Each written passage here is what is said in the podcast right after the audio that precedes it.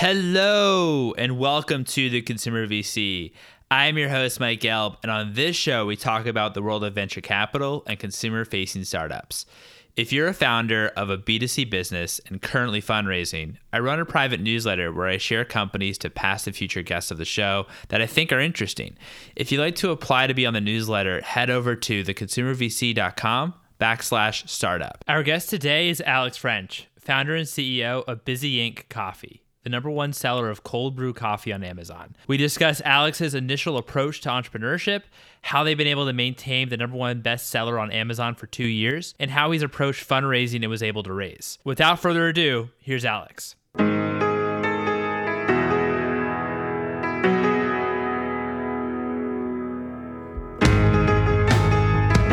Alex, thank you so much for joining me today. How are you? Oh, I'm doing so good. How are you? Good, good, good. It's so great to have you on the show. I really appreciate you taking the time. Let's talk about the very beginning. What initially attracted you to entrepreneurship? And tell me a little bit about your early entrepreneurial efforts. Like a lot of kids my age, a lot of boys specifically, I grew up and I had this picture of, a, of that Ferrari Testarossa on my wall and uh, my dad's a big car guy like myself uh, always you know aspired to have those nice things. And i asked my dad you know how do i get one of those? And he just says you got to be a business owner son.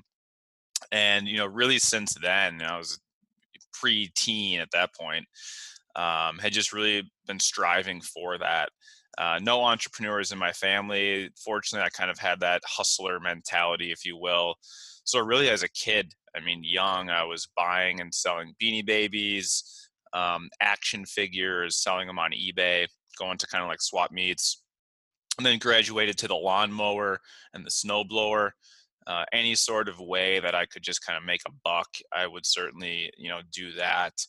Um, so really, always just had that kind of entrepreneurial spirit um, looking to you know make my own way and forge my own path. So have always kind of had some sort of side hustle regardless of you know when i was in my career whether that was at you know best buy or general mills and then of course now you know on the full-time entrepreneurial path. That's awesome. That's something that that other entrepreneurs have also discussed about really having that hustle at an early age. I wanted to also just touch on some of your learnings. I know we were talking before about when you were working at general mills. Being at general mills was just such a fantastic part of my career and just journey as a professional uh, you know, I, I, had the only job within marketing that you could have without an MBA and so because of that i mean the culture there is is really fantastic. Everyone is uh, you know very motivated very smart very hardworking and i was surrounded by those types of people all the time.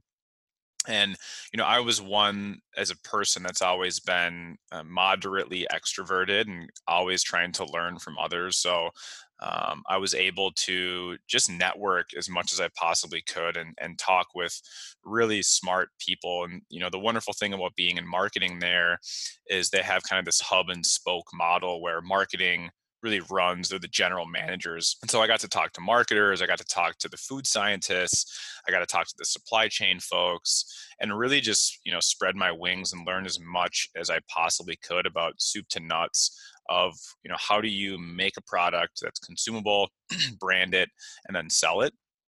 So i really was fortunate where i kind of got to i had the ability to learn everything and then within my specific role at the beginning i was on the cheerios team. I think my title then was marketing analyst and so i would you know analyze the budget, help manage some of the tracking of the budget. But then also, I would uh, have the ability to look at all of our sales data and I could splice and dice it in, in any which way using Nielsen. So I could look at any item, at any customer in any region and see how it was selling. And through that, I learned just a ton about some of the lingo of ACV and ASP and some of these terms that as you start talking to the larger retailers become extremely important where if i you know wouldn't have been in that cpg retail setting you know wouldn't have learned that. But you know one of the wonderful things is as i was there um, you know a lot of my work was in spreadsheets and analysis so i was just listening to a ton of podcasts while i was you know doing my day-to-day work and so some of those things i was listening to was you know a lot of these like side hustle passive income type of blogs um, i had a previous physical product business that had failed and so I was just trying to make sure that my next venture that I went into would, wouldn't be that way. So um, was just learning a ton about you know how do you sell a direct to consumer product how do you market it you know affiliate marketing i was really just trying to boil the ocean to figure out kind of what that next um, kind of side hustle was going to be and and podcast was was a lot of it and so kind of through that you know initially i was just looking for something that was as i said a side hustle that i could do passively um, and so we were looking at just all the products that we personally liked and liked to consume. And then, you know, I was fortunate enough to sit next to someone that was in consumer insights. And so I got to learn kind of all these tricks that seem, you know, obvious in hindsight, but like plugging in words into Google Trends and seeing if it's trending up or trending down and what the search volume is and then you can see if, if there's a good market for something that you're looking at and then you can do things like okay we were looking at you know cold brew is one of the many things um, but you then go look at you know you go into instagram and you look at hashtag cold brew and you see who's posting about it and then you start to identify like who's that consumer how are they consuming why are they consuming and you can just learn about a ton of these insights and so you know really it was just trying to learn as much as i possibly could and and that was through my colleagues constantly just networking with them but then also doing kind of my independent research through podcasts. There's no right way or wrong way to approach entrepreneurship but wanted to know just your thoughts about folks that are entrepreneurs or are thinking about entrepreneurship that may not know what their product yet is, but they really are, you know, they have that hustler mentality of wanting to start something. Yeah, I think, you know, if you know you want to be an entrepreneur, you know, that's going to be generally a different path than someone that is just passionate about something that just has to see it in the world. Um, I certainly have passion, but my passion is for entrepreneurship. And so I knew that I wanted to do something. And as I had mentioned, I had failed before. In fact, I've failed, you know, many times. And I was just kind of sick of failing. And so, you know, I wanted to make sure that what we were going to pursue had the highest likelihood of success. And so certainly like one of the things about entrepreneurship is it's really hard, it's really long, it's super challenging. And so you certainly want to appreciate the product or service that you're in if you're not just absolutely fanatical about like processes and just you know getting your ass kicked every day then you want to like it to some degree. So you know i think one that's a great place to start is just things that you like first and foremost. And then secondly there's a couple of tools that you can look at um, to help validate some of those ideas. And i mentioned one of them was google trends and so you can just pretty simply like plug in some things that you're interested in uh, and just kind of see how the category is trending.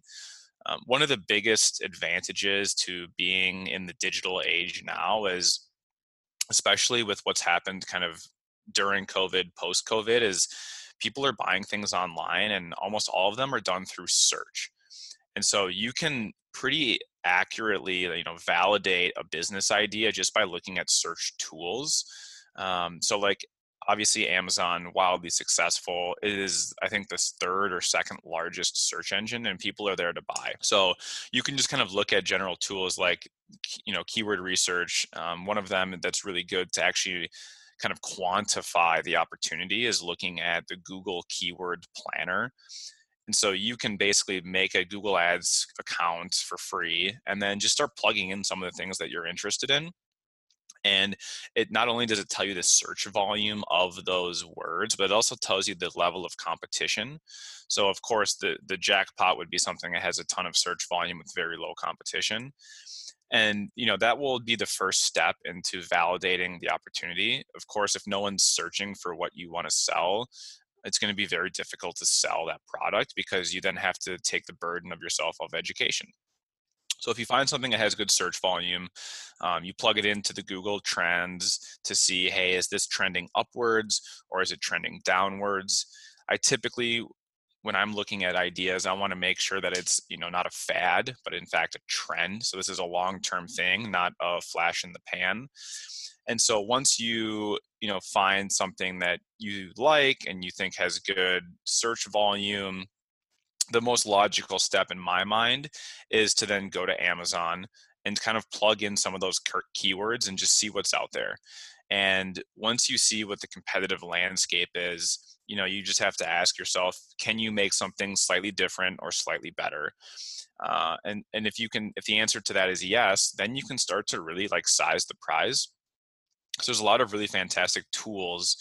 Um, there's a, a platform called Seller Labs where you can just pull reports and see how much revenue products are doing and with that you can pretty accurately you know understand like okay if i'm to put $10,000 into launching this product and I can get 20% market share, I'm going to make, you know, fake numbers, $50,000 a year or whatever.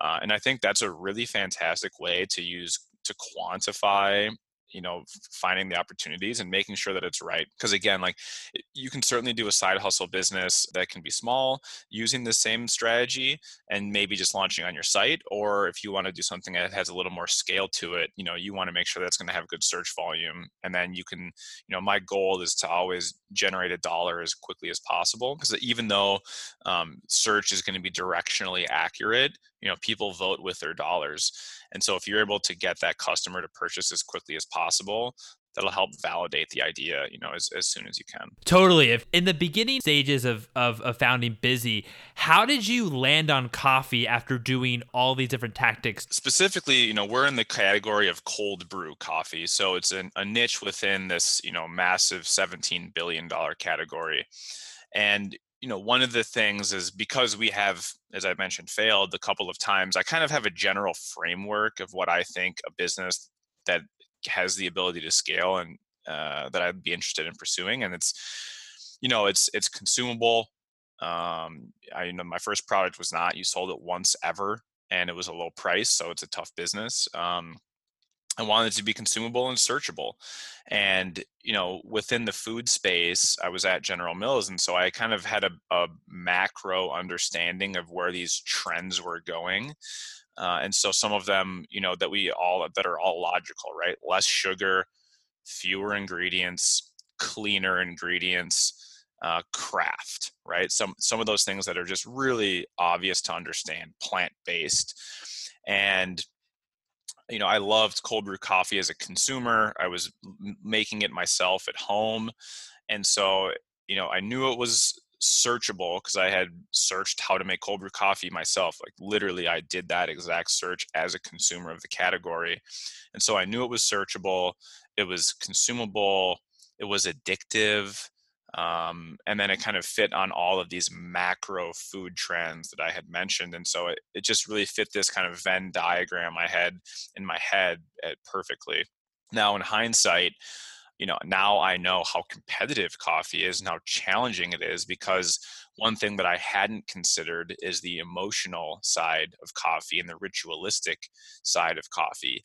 But as a broad category, it really hit on everything that I was looking for and what I thought a good scalable opportunity was. So, in the beginning phases, when you decide, okay, I want to do cold brew coffee. So the the first business that we actually started, the original business plan was passive income. So because I knew there was so much search volume, I wanted to build an affiliate site, coldbrewcoffeerecipe.com, and turn it into a blog capture search traffic and get a commission when I funneled that traffic to someone that would be willing to pay for it. Um, that due to the reason to the state legislature in Minnesota, um, Amazon wouldn't allow us. They wouldn't give us an affiliate check. My gut is that because Target and Best Buy are based here, they lobbied against it or something like that. But for whatever reason, we couldn't get affiliate revenue in our site, which we learned far too late and so at that point, again, we knew there was a ton of demand for the category. So at the time, all of the cold brew coffee recipes were for a concentrate.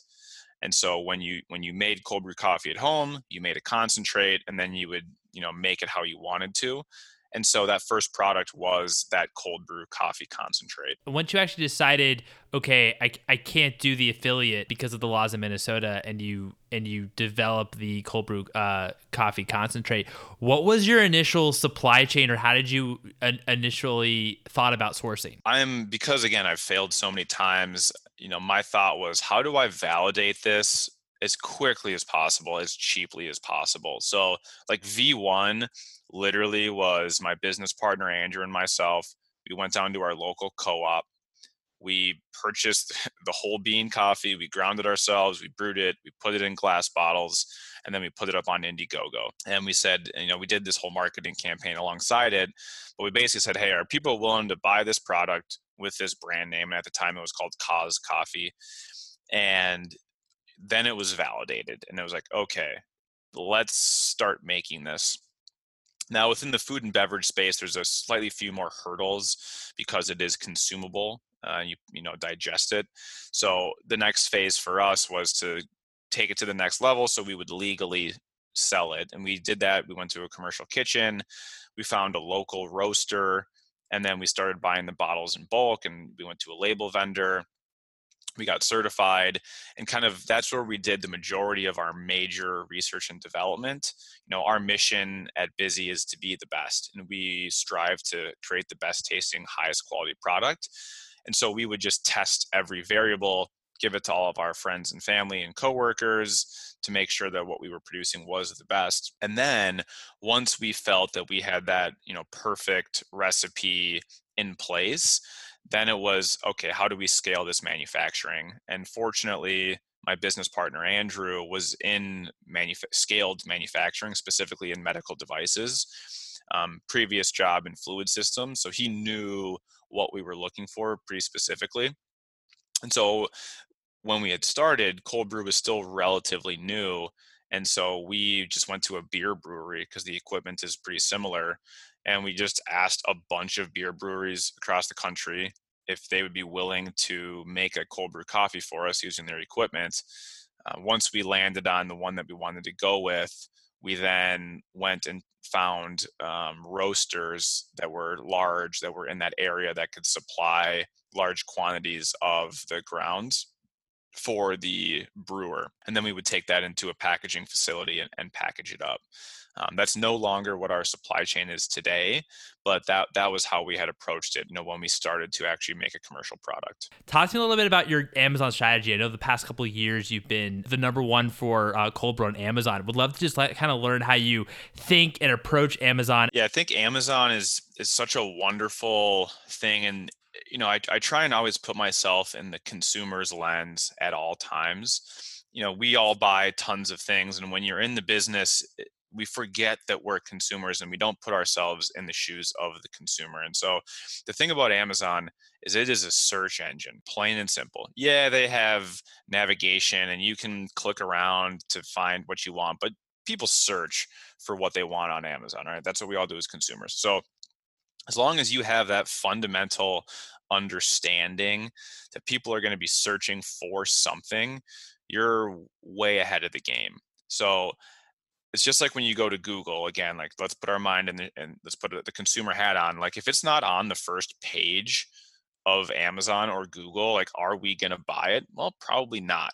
And if that product doesn't have a lot of good reviews, are we going to buy it? Probably not. So those are the two most important things to understand. So when we launch a product, you know, we make sure that we have a review strategy. And there's several ways to do it. Of course, friends and family should always buy the products and you should buy it and leave a great review.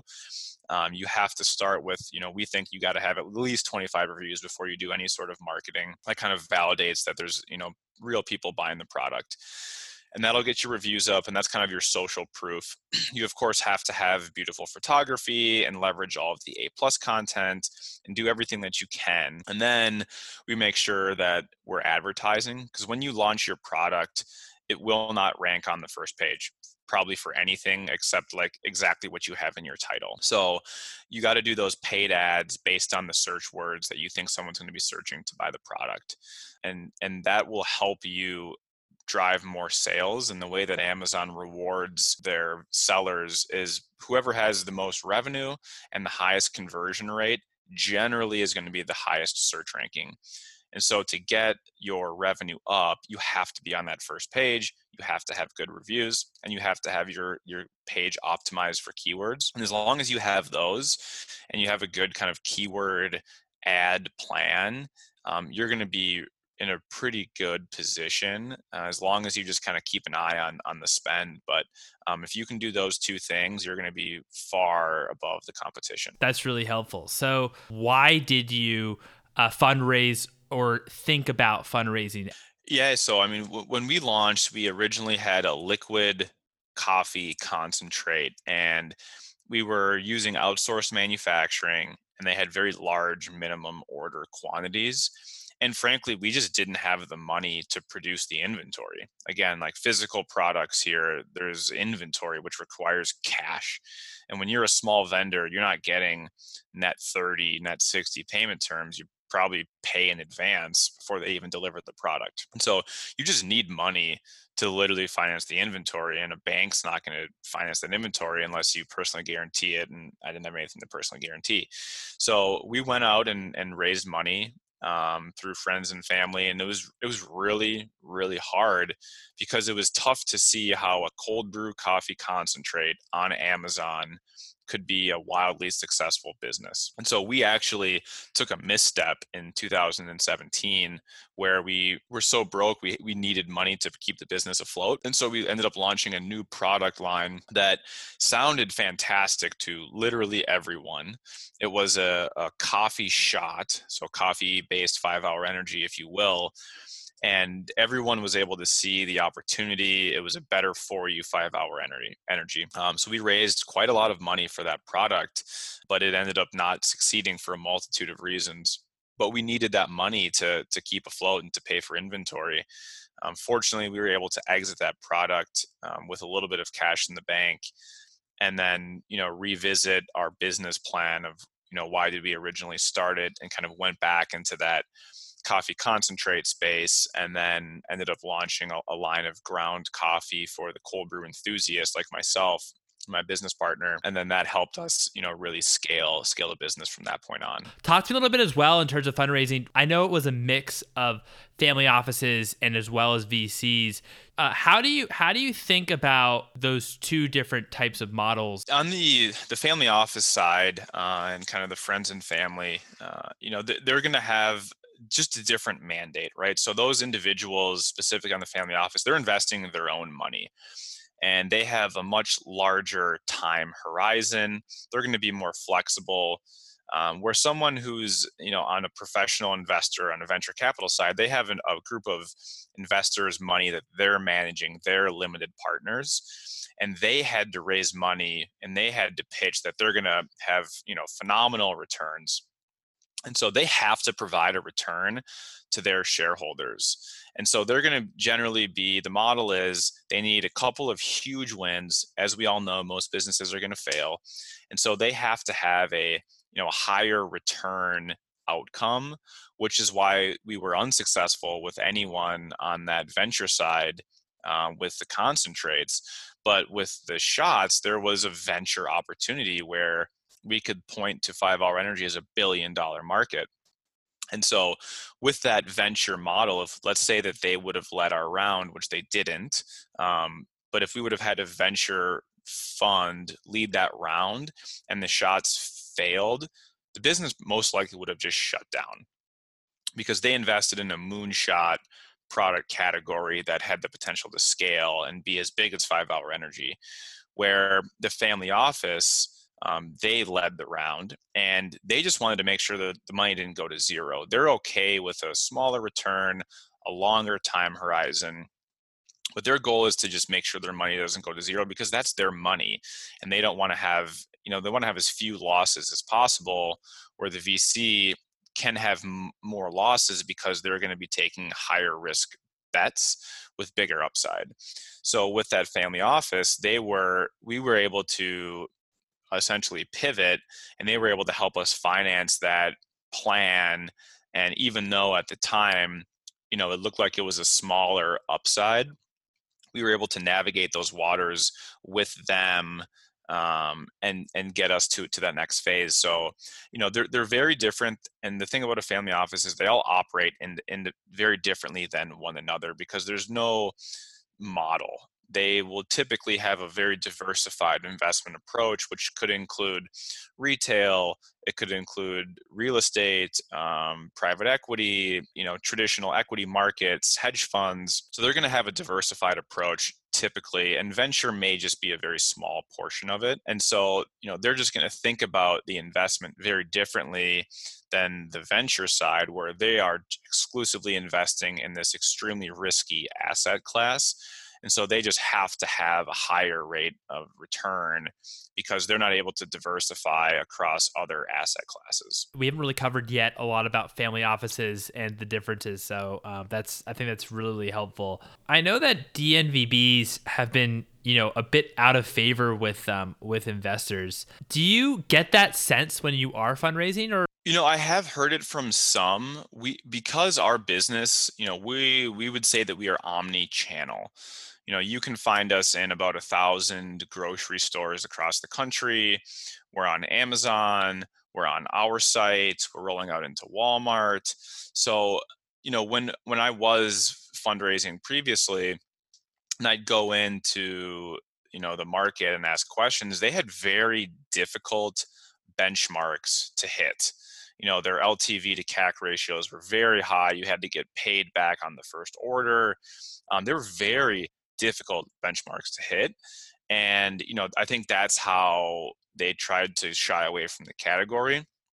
Now, for us, we are omni channel. So we look at it as that digital side as kind of a, a cheap or free customer acquisition, retain that information, and then build that customer base that we know is also going to buy in the grocery channel. And so, you know, we've been able to navigate it a little differently than just a pure play direct to consumer brand. You know, even though we are vertically integrated now, we do manufacture the products ourselves. Um, I think that omni channel approach has allowed us to kind of be in a place of our own because, and when a situation like COVID arises, you know, we have a diversified approach where, you know, we're able to, you know, shoulder some of the burdens of maybe we lost some of our food service business, but our grocery business and our direct consumer business are thriving and so it was able to cover up you know that that channel hit that you may have if you're only you know going after one of those channels. Well that's i mean first of all that's really great to hear that um, during covid you're thriving and it's been a very very uh, terrible period but um, at least on, as a bright spot i'm happy that, that your business is doing so well from it. I wanted to know how you thought about as well about brand. Yeah i think you know this goes back to some of the things i was very fortunate to start my career at general mills in marketing is i think brand is extremely important. You know at the end of the day you know what i've told my investors since the beginning is we're going to someday you know sell or partner with the strategic uh, which could be you know a large coffee brand as an example. And you know they they pay premiums for the brand. So you can be a manufacturer with no brand. Let's say you produce a Target private label, and you may get a five to six times multiple um, if you sell the brand or if you sell your company. But if you are a branded company down the road, you could sell for eight to 10 times. And so just by having that asset, it, it is it ha- it holds tremendous value. And so when when I was at General Mills, they really hammered that, eh, you know, into my into my brain, and because they they are brand owners, and those brands and trademarks mean a lot. And so I was again fortunate enough to go through a lot of exercises. You know, they created this thing called the Brand Compass, and you'll hear a lot of agencies kind of talk about it. And there's this thing called the VTO, and it's just what does your brand stand for? What does it mean? What's your mission? What are your beliefs? And so we think about that a lot. As I mentioned, you know, we did, weren't initially called Bizzy. We were called cause. You might notice a, a similarity in the number of letters and the first part of the alphabet. Um, you know, we had always been very consistent with, you know, the name. The name is very important, and ideally, it becomes a badge brand where people are proud to show that off. And you see this in, in clothing, uh, in single serve beverage, in bars you know if you build a strong brand it really says something about who that consumer is. And so you know initially we certainly did focus almost exclusively on you know pay per click advertising get the product in front of the person that's shopping for the category. But we never lost sight of making sure that our brand was distinguishable it was noticeable it popped it had a great name it, you know it sounded good. I, I also think it's very important uh, in my mind to either describe the problem or the solution or the benefit within the name uh, and you know you want to make sure that you can get the trademark on it as well. So for Bizzy the reason that we use that name is because it takes 18 hours to make cold brew coffee and we were too busy to wait 18 hours for it. And so that's why we had that product. And you know so i do think that the brand is extremely important. You know that's why companies rebrand because what they were describing themselves as or the look or the color or the emotion may not have gotten across to that consumer what they wanted to. So we think about it a lot, you know, probably every six to 12 months. We'll revisit our brand strategy. You know, we have a short brand Bible which describes what our mission is. I called out, you know, our mission is to be the best. And we know that our consumers, our brand champions, you know, they strive to be the best versions of themselves. And so not only does that brand itself stand for something to the consumer, but it stands for something to us. So when we talk to our retail partners or our employees, um, you know, we we really want to be the best in everything that we do and we demand the best of ourselves of our suppliers and so when we go into the meetings we you know we tell them our mission is to be the best. We want to be your best vendor partner that you've ever had.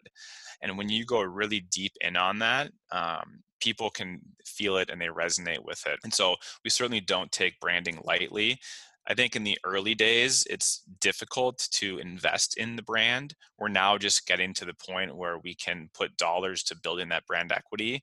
Where in the start, you know, it's it certainly is an evolution over time. And as long as you have an authentic founder's story, you can kind of navigate that journey. You know, the brand doesn't need to be in day one what it is in, in year five, but it certainly has to stand for something throughout that journey. It's interesting too because I've had founders on the show that they put a lot of money into their brand kind of first thing. Your approach, which I think is also interesting, is uh, seeing if it actually sells first. How, how do you think about the competitive landscape when it comes to cold brew coffee? You know, it, that's a that's a it's a very difficult question and one that we've had to think a lot about.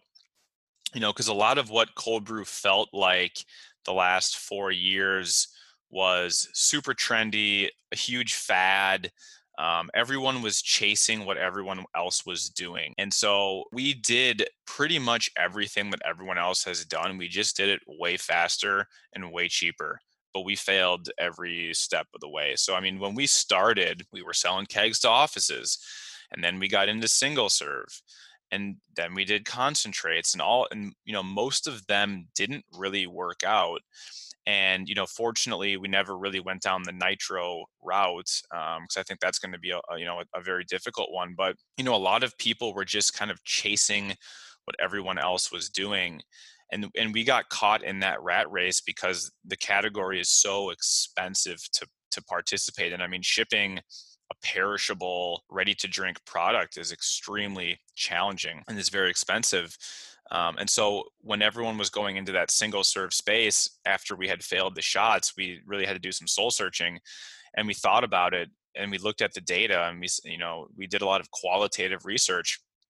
And what we found is that, you know, everyone wanted a single serve canned beverage. You know, that's what everyone was going after from a brand perspective.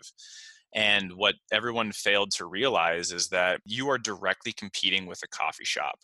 And so when you look at other single serve beverage categories, let's say sodas or energy drinks or kombuchas, I mean, there, there is not a kombucha shop. There's not an energy shop. There's not a soda shop, but there is a coffee shop and they're on every single corner. And so what we looked at the data and realized is like, okay, not only are you competing with every other single serve product, but you're also competing with every single coffee shop. And so we just looked back and kind of in our soul and we're like why did we start this thing?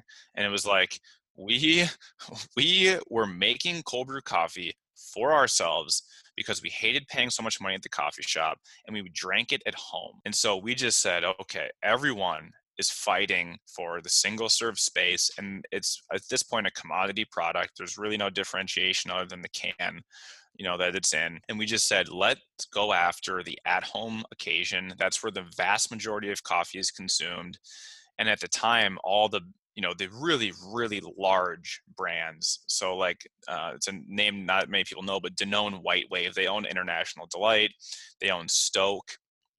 You look at starbucks and these huge huge huge brands were all in the multi-serve space and it was just clear that that was the future of the category. And then you know i've looked at parallels in the, just the coffee category you know bagged coffee. And so we launched and we got caught in this like okay people are doing flavored let's do flavored. And again we just took a step back and we said well what is successful in the coffee category? Because what we learned is that this is this is coffee. This is an ingredient and people like to talk about ingredients and know the differences of the ingredients and so again, we just looked at what was working in the bagged coffee aisle, and we said the the coffee aisle is just moving into the cold case, and people are going from bags to bottles. Okay, that is what's happening. Now, what is successful in the bagged aisle. It's not flavored coffee, it's light roast, it's medium roast, it's dark roast. It's our new SKUs we're launching this week. It's espresso blend, it's breakfast blend. And so we just looked at adjacencies as opposed to what our competitors were doing. We just looked at what was what has worked for the last 50 years in the category and just had a thesis that this is moving from bags to bottles and if we can be the front runner of the best quality coffee that's focused on roast profiles and blends, we have a really good chance of, of dominating this category long term. And that's something I never really thought about in terms of competing against coffee shops. Whereas for soda or a kombucha, you're not competing against kombucha shops or, or soda shops. Obviously, right now during COVID, I know that, that you're doing really well during COVID in terms of your sales. How you're thinking about these changes in consumer behavior, and what are you also thinking about post COVID? We're, we're lucky, right? We're one of the lucky ones where because we had been so focused on winning at home. Eh, you know, it's really funny. This is, you know, how the investor landscape works, which makes perfect sense. You know, we were a coffee brand and we were selling coffee and we had been, you know, pitching like, hey, we're going to win at home. And rightfully so, the investors were like, well, that just doesn't matter. You're slinging coffee. Like, it really doesn't matter. Right. And then all of a sudden, every American was stuck at home and they couldn't go to a coffee shop. And as I kind of called out earlier, I mean, this is a drug. People are going to drink coffee no matter what.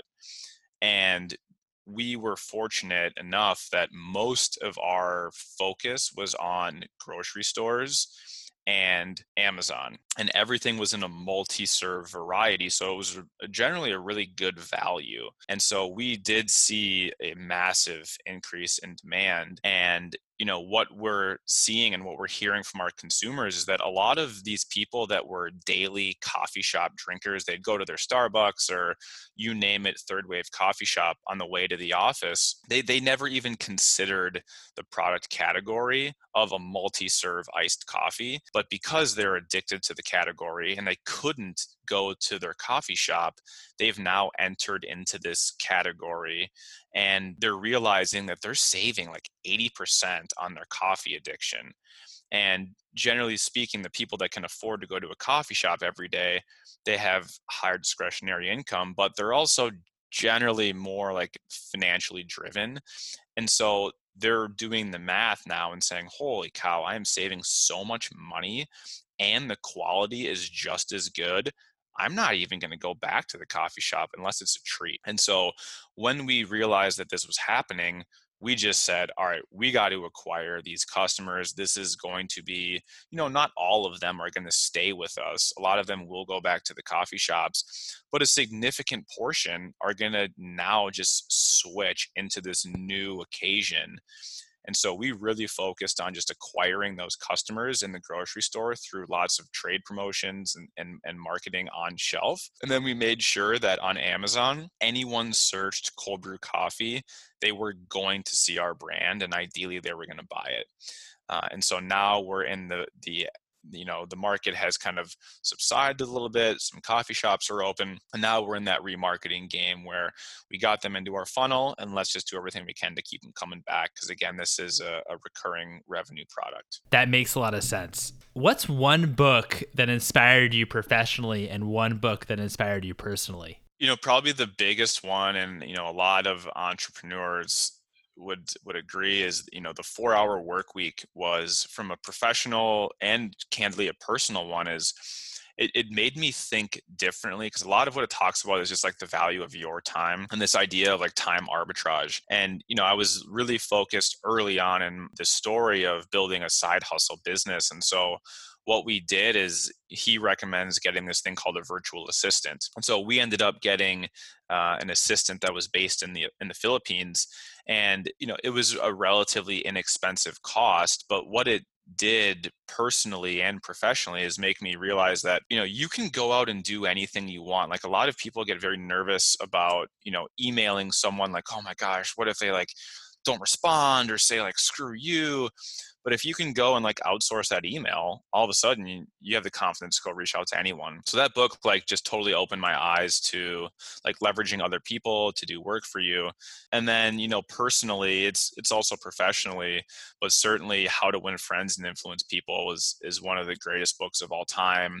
You know, really helps you understand, you know, just how to socialize and especially in this business world and you know now with all these video calls and chats i mean being able to communicate effectively is the most important skill that you can have and you know as the ceo a lot of what i do is is sell and so being able to understand how different people will react and some of those tips and tricks to make sure that you know you can get those people to be your friends and you can influence them to buy your products is is, is invaluable Funnily enough, no guest has mentioned these two. Um, I haven't I haven't read Four Hour Work Week, but, but everyone I know that has loves it. How to Win Friends and Influence People. I really enjoyed listening to that one. My final question is: What's one piece of advice that you have for founders? You know, the most important one, and you know, you learn this in the Four Hour Work Week, is that your time is your most valuable asset that you have. It's non-renewable everyone has the same amount. And so, you know, as an entrepreneur that's failed so many times, I think the most important thing that you can do is just maximize your time. And the last thing you want to do is spend a lot of time working on an idea that was never going to work in the first place. And as I've kind of said earlier, consumers vote with their dollars. And so the fastest that you can get to the point where someone has the ability to purchase, to validate that idea, uh, is is the number one thing. So just get to that first dollar as as fast as you possibly can, and then just learn. And that's either going to tell you that no one's willing to pay for it, or you're going to get that dollar and you're going to be so freaking excited that you're going to work 24 hours a day. Yeah, I agree. That's a really great piece of advice. Alex, this has been such a pleasure. Thanks so much for coming on the show. Yeah, thanks so much. I always have a great time and it was, it was a pleasure, Mike. And there you have it. It was really fun talking with Alex about Bizzy Inc., how he approached fundraising, and how he's thinking about the future. If you could please leave a review on the Apple Podcast app as it helps other folks find it, that would really be helpful. If you have a question you'd like to hear VCs or founders answer on the show, you can DM me and follow me on Twitter at Mike Gelb. You can also follow for episode announcements at Consumer VC. For all episodes, please visit theconsumervc.com. Thanks again for listening, folks, and please stay safe.